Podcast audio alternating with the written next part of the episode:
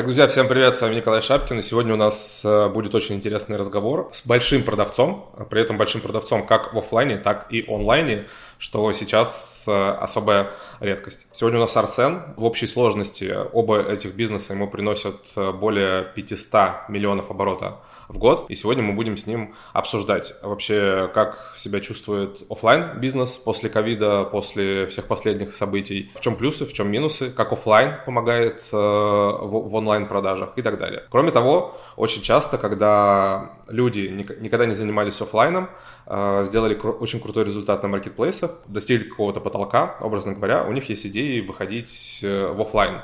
А, в розницу, в оптовые продажи. И вот сегодня будем спрашивать у Арсена, вообще есть ли в этом смысл, и что он по всему, по, по, по поводу этому думает. Арсен, привет. Привет, привет, Николай. Давай кратко расскажем вообще твою историю, как у тебя получился хороший бизнес э, офлайн, что это вообще за бизнес, как ты к нему пришел, и как ты опять же пришел к маркетплейсам, и что ты продаешь на маркетплейсах. Ну, тут э, нужно начать э, сначала, э, если быть таким открытым и полностью рассказать свою историю. Я начал свой э, путь в товарном бизнесе с 13 лет. Э, и это все началось э, с того момента, когда я 13-летний ребенок хотел иметь э, Pentium 1 компьютер, когда учился в школе. И, у, к сожалению, у родителей не было возможности покупать для меня этот компьютер – я попросил у отца разрешения пойти работать, сам заработать эти деньги. И помню, в 2000-х годах, 2000-2001 год, я первый раз летом попал после каникул, ну, во время каникул э, попал на рынок и начал работать продавцом. Там уже начал изучать этот внутренний рынок, понимать, какие товары нужно привести, э, продавать. И сам я уже получал разрешение от э, собственников этого бизнеса пойти, закупаться, принести, перепродавать. И вот путь мой начался оттуда с 13 лет, уже 20 лет я в товарном бизнесе. Это было в Сургуте, я сам вырос в Сургуте. Потом я приехал в Москву. В Сургуте достиг э, достаточных результатов, имел несколько торговых точек, имел салон красоты, э, две квартиры в Сургуте. И такой достигаешь к стеклянному потолку и думаешь, что дальше? Молодой, перспективный, что дальше? Подумал, э, нужно поехать прямо в пекло, где прям бизнес кипит. Это Москва. Я продал все то, что было у меня в Сургуте, приехал в Москву, купил квартиру, все деньги закончились. И такой, думаю, надо бизнесом заняться. Занимал деньги у э, моих друзей, э, запускал два бизнеса, обанкротился. В конечном итоге начал таксовать. Это был 2017 год, э, летом.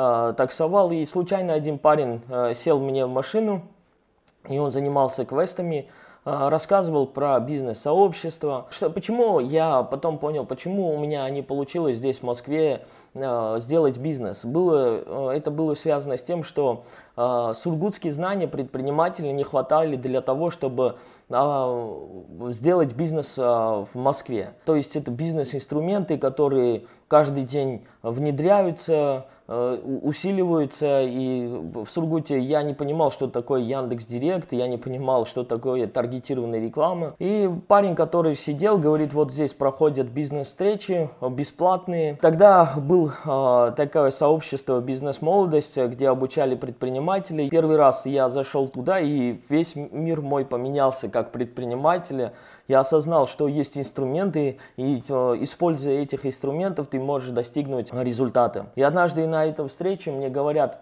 ребята, деньги под ногами. Я такой думаю, блин, в Москве где деньги под ногами? а, люди где? Говорю, ну, в метро, находятся в метро. И я такой думаю, деньги там, нужно там какую-то торговую точку взять. И первую торговую точку я взял на проспекте Мира. В смысле, в подземном переходе, который к метро примыкает, правильно? Ко, ко входу в метро. Да, я там взял первую торговую точку субаренду и начал торговать. И тогда же взял, опять же, последний раз такой рискнул, взял 700 э, тысяч в долг, и первый же месяц я отбил э, и долг закрыл, и аренду, товар закупился, все мне хватило сразу же с первого месяца. А что продавал, с чего начинал ты? Э, начал с сезонными товарами.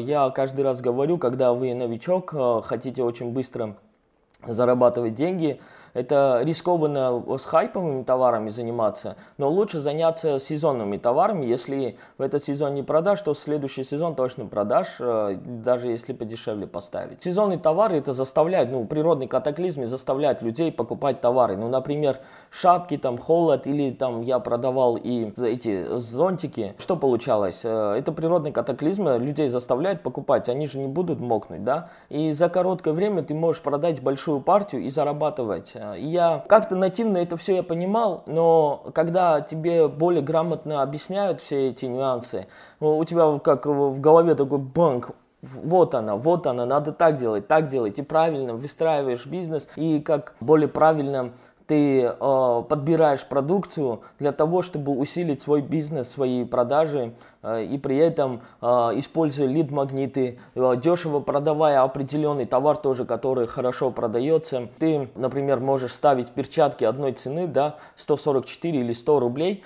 а перчатки так не могут э, стоить, потому что как минимум 500 рублей стоит. Даже можешь чуть ниже своей себестоимости продавать, но э, люди, видя эту цену, будут покупать и перчатки, и шарф, и шапку, и все остальное, которое связано с комплектацией зимним, ну, э, галантерейным товаром. Используя эти инструменты, я понял, что я словил рычаг и начал штамповать. И в конечном итоге в 2019 году в конце у меня было 70 торговых точек. И торговых центрах, вокзалах и переходах метрополитена. И все это сезонкой они занимались или, или ты как-то? Да, летом мы шляпы продавали, а, солнцезащитные очки, зонты, естественно, около 7 месяцев, начиная с э, марта до октября, да, и сезоны, у меня торговые точки, это такие 5-10 квадратные метровые такие островки и э, маленькие в переходах э, такие торговые точки. Соответственно, я так понимаю, в пандемии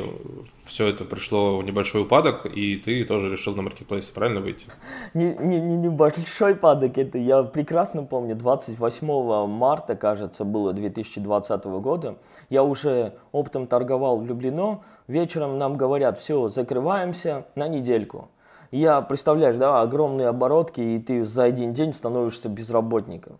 Ну, такой стресс. Я, как этот, морская звезда, лежал на полу, думал, что мне делать. Uh, уже выстраивал модели как-то, и это заставило меня выйти на маркетплейсы, потому что видел, как кто на маркетплейсах торговал, они прям выстреливали и становились более крупными. Если в 2019 и до 28 марта мы в маркетплейсах э, смотрели так, знаешь, нативно, ну, дети играются. А потом мы поняли, что это не дети, а более такие продвинутые э, правильно смотрящие ребята, которые на перспективу понимали, что можно там работать. Когда я уже вник э, в маркетплейсы, э, мы начали работать уже в июне, э, офлайн начался, начал работать. И заодно я запустил маркетплейсы. Самую большую ошибку я сделал то, что сам не понимал маркетплейсы, не обучался к этому и поставил человека, который э, говорил, я все сделаю, по-братски я все сделаю. Я говорю, хорошо. Э, и я говорю, ладно, давай вместе начнем, э, 50 на 50, и что? А, я ушел 3,5 миллиона в минус. 3,5 миллиона в минус ушел. Это от чего было, что тот человек, который говорил, я буду понимать это все, я буду это все делать, а, оказалось, что он не настолько хорошо знает а, маркетплейсы, потому что там очень много скрытых, ну не скрытых комиссий, а много нюансов. Нюансов есть. Это налоги, это логистика, это проценты ВБ, что может твой товар три раза кататься туда-обратно, и это тоже надо оплатить. Все эти нюансы я не понимал. И в конечном итоге, когда мы уже видим, что не, все это нехорошо, я попрощался с человеком, начал сам изучать. Сам изучал, э, понял в конечном итоге, что получается. Я 1500 позиций загрузил на маркетплейсе, представляете? Только на инфографику, на э, карточке, чтобы оформить, больше миллиона потратил.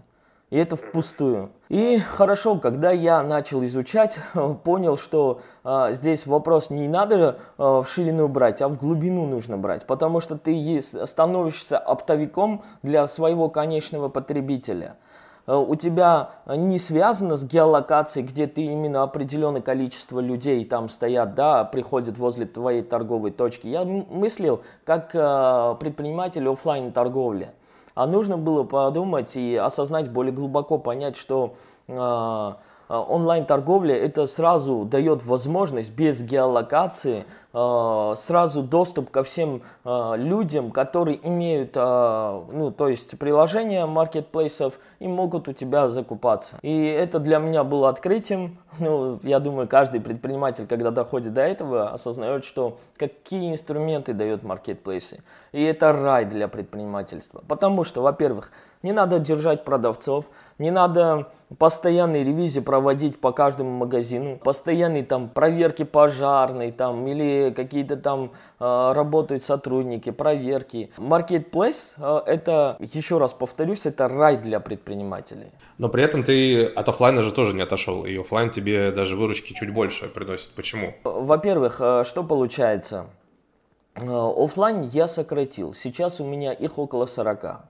Потому что после пандемии мои партнеры, которые субаренду сдавали мне, они обанкротились. Потом вторая пандемия была, типа там выходные, но понимаем, локдаун, но нам посчитали полностью аренды. Я тогда ушел в минус 5 миллионов. Упал, э, то есть те э, молодежь, который у нас закупался тоже в офлайне, они перестали у нас покупать. Все, ну не все, определенные большинство части покупали уже на маркетплейсах. Пандемия тоже людей научил покупать и научились покупать на маркетплейсах, и людям уже неинтересно приходить в торговых центрах. И, кстати, да, я в торговых центрах а, почти везде закрыл торговые точки, потому что там трафик очень сильно упал после еще того, что и кинотеатры не сходить, да, смотреть те фильмы, которые раньше ходили люди там смотрели. Э, очень много брендов ушли, э, которые являлись магнитами э, и приходили люди.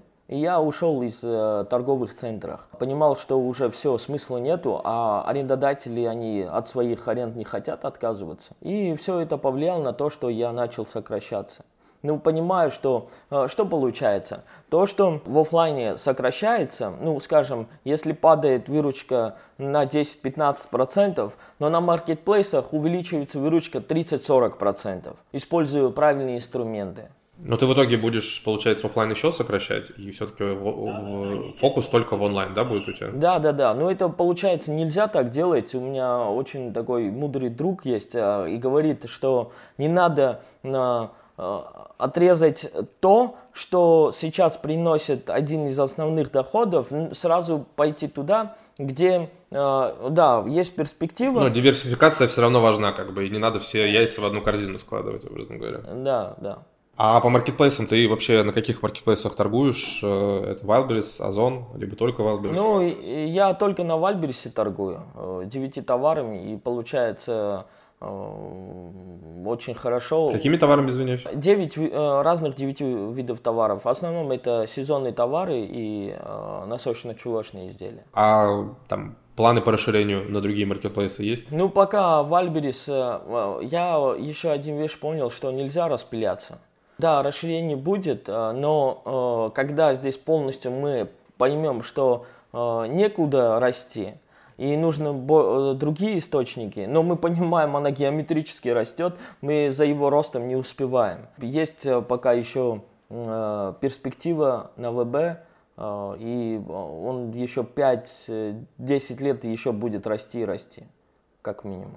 Расскажи, э, там, после 24 февраля и там после объявления мобилизации, что у вас э, с продажами на маркетплейсах? Как, как они отреагировали на это? Ну, видишь ли, все зависит от того, что, как, э, чем ты торгуешь. У меня это сезонные товары. Я-то не могу так четко сказать, как это повлиял, потому что когда сезон меняется, Э, могут падать выручки, а когда начинается сезон, выручки поднимаются. Не, ну скажем, там на весну ты закупил товар, э, произошло 24 февраля, ожидания твои оправдались, не оправдались, либо еще выше были продажи. Потому что в целом как бы маркетплейсы сделали 40% э, там, к прошлому году в любом случае. Естественно, каждый год падает выручки. Это до этого было. Но после этого еще больше упал в офлайне, а в онлайне продажи увеличились.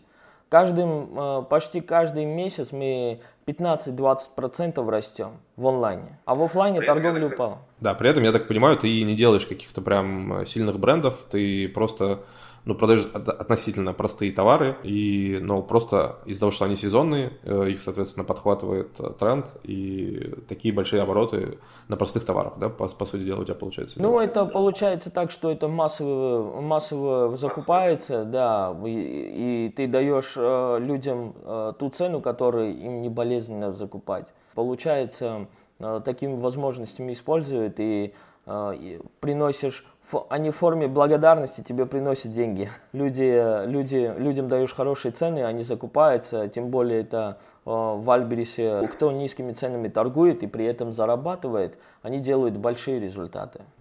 А где ты закупаешь товар сейчас?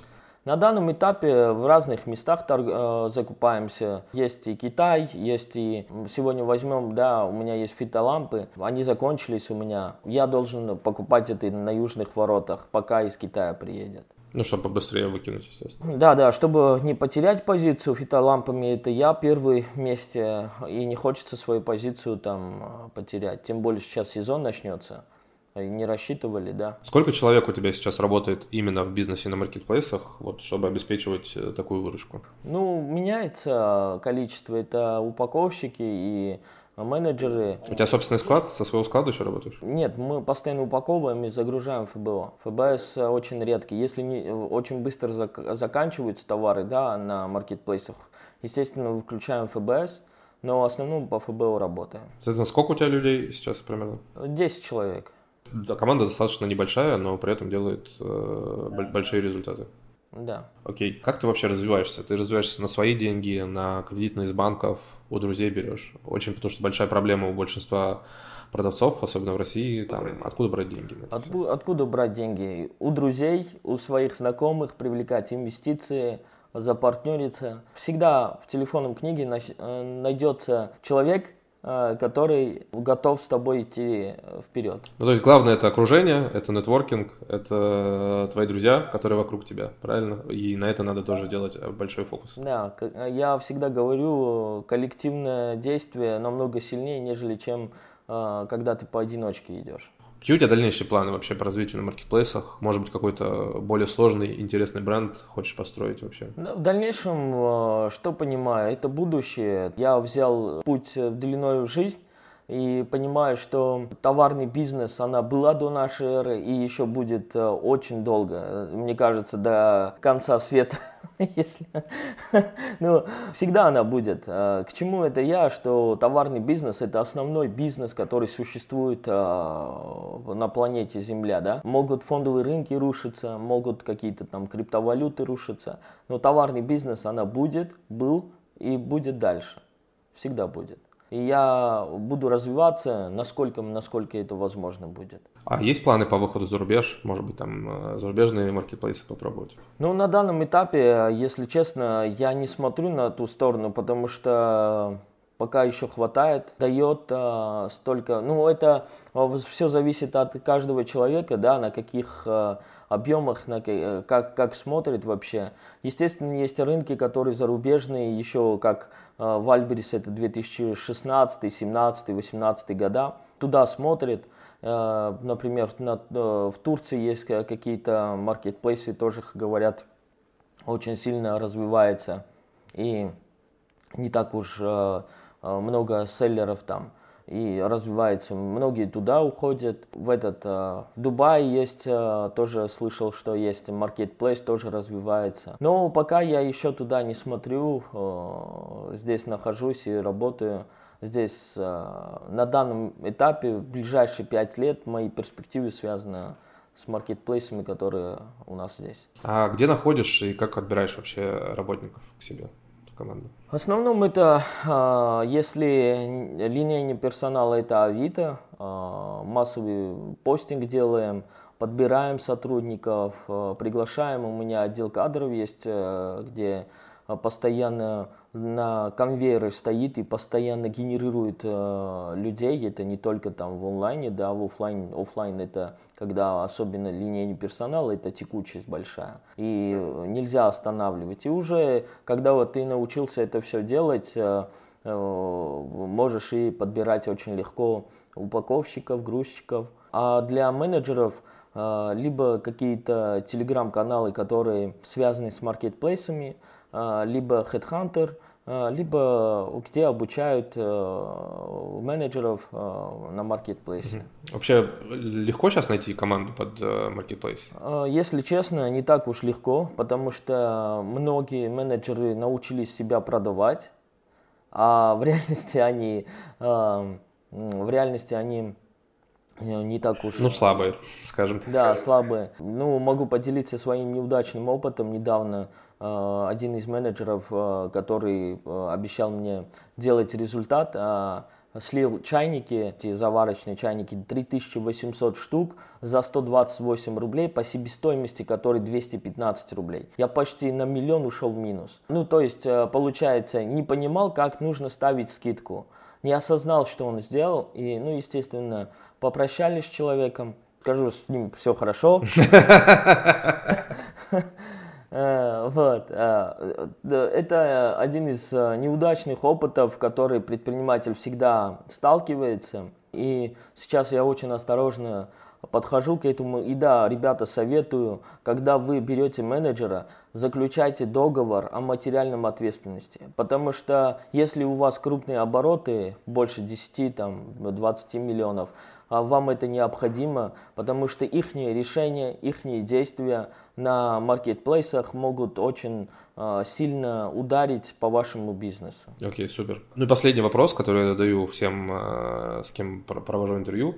Соответственно, не поздно ли заходить новичку на маркетплейсы? Потому что существует такое тоже, э, как сказать, миф, что все, уже там все забито, соответственно, последний вагон поезда уже ушел. Если слишком много информации в интернете, как многие пишут, то значит люди уже там не торгуют, а продают эту информацию. Типа вот такие мифы ходят. Что ты скажешь вообще на это? Я могу сказать, что рынок, она развивается. Пока она развивается, новичкам есть что там делать. Мы видим, каждый год а, миллиарды добавляются в оборотке у маркетплейсов. В тот момент, когда не будет добавляться, не будет столько оборотки, а, думаю, а, тогда и не, стоит новичкам туда идти. Но это, я как сказал, как минимум 5 лет, максимум 10-15 лет, потому что Э, люди будут больше закупаться на маркетплейсах и будут новые товары, которые другие не занимаются. Э, могут находиться такие товары, которые обычному, ну, э, который 20 лет, как я, занимается товарным бизнесом, не думал об этом товаре, а этот товар очень хорошо продается. Словить хайповые товары, которые, ну, это как казино, я, опять же, не советую, но когда предприниматель только-только начинает, у него изнутри огонь такой идет и готов рискнуть. И эти риски очень часто оправдываются. Так что не нужно слушать других, а, действуйте, идите, а, не сдавайтесь. Это мой личный опыт, так что дерзайте. Окей, okay. спасибо большое. Мне было очень интересно с тобой пообщаться, в целом познакомиться. Я надеюсь, что вам тоже. Большое спасибо. Пока.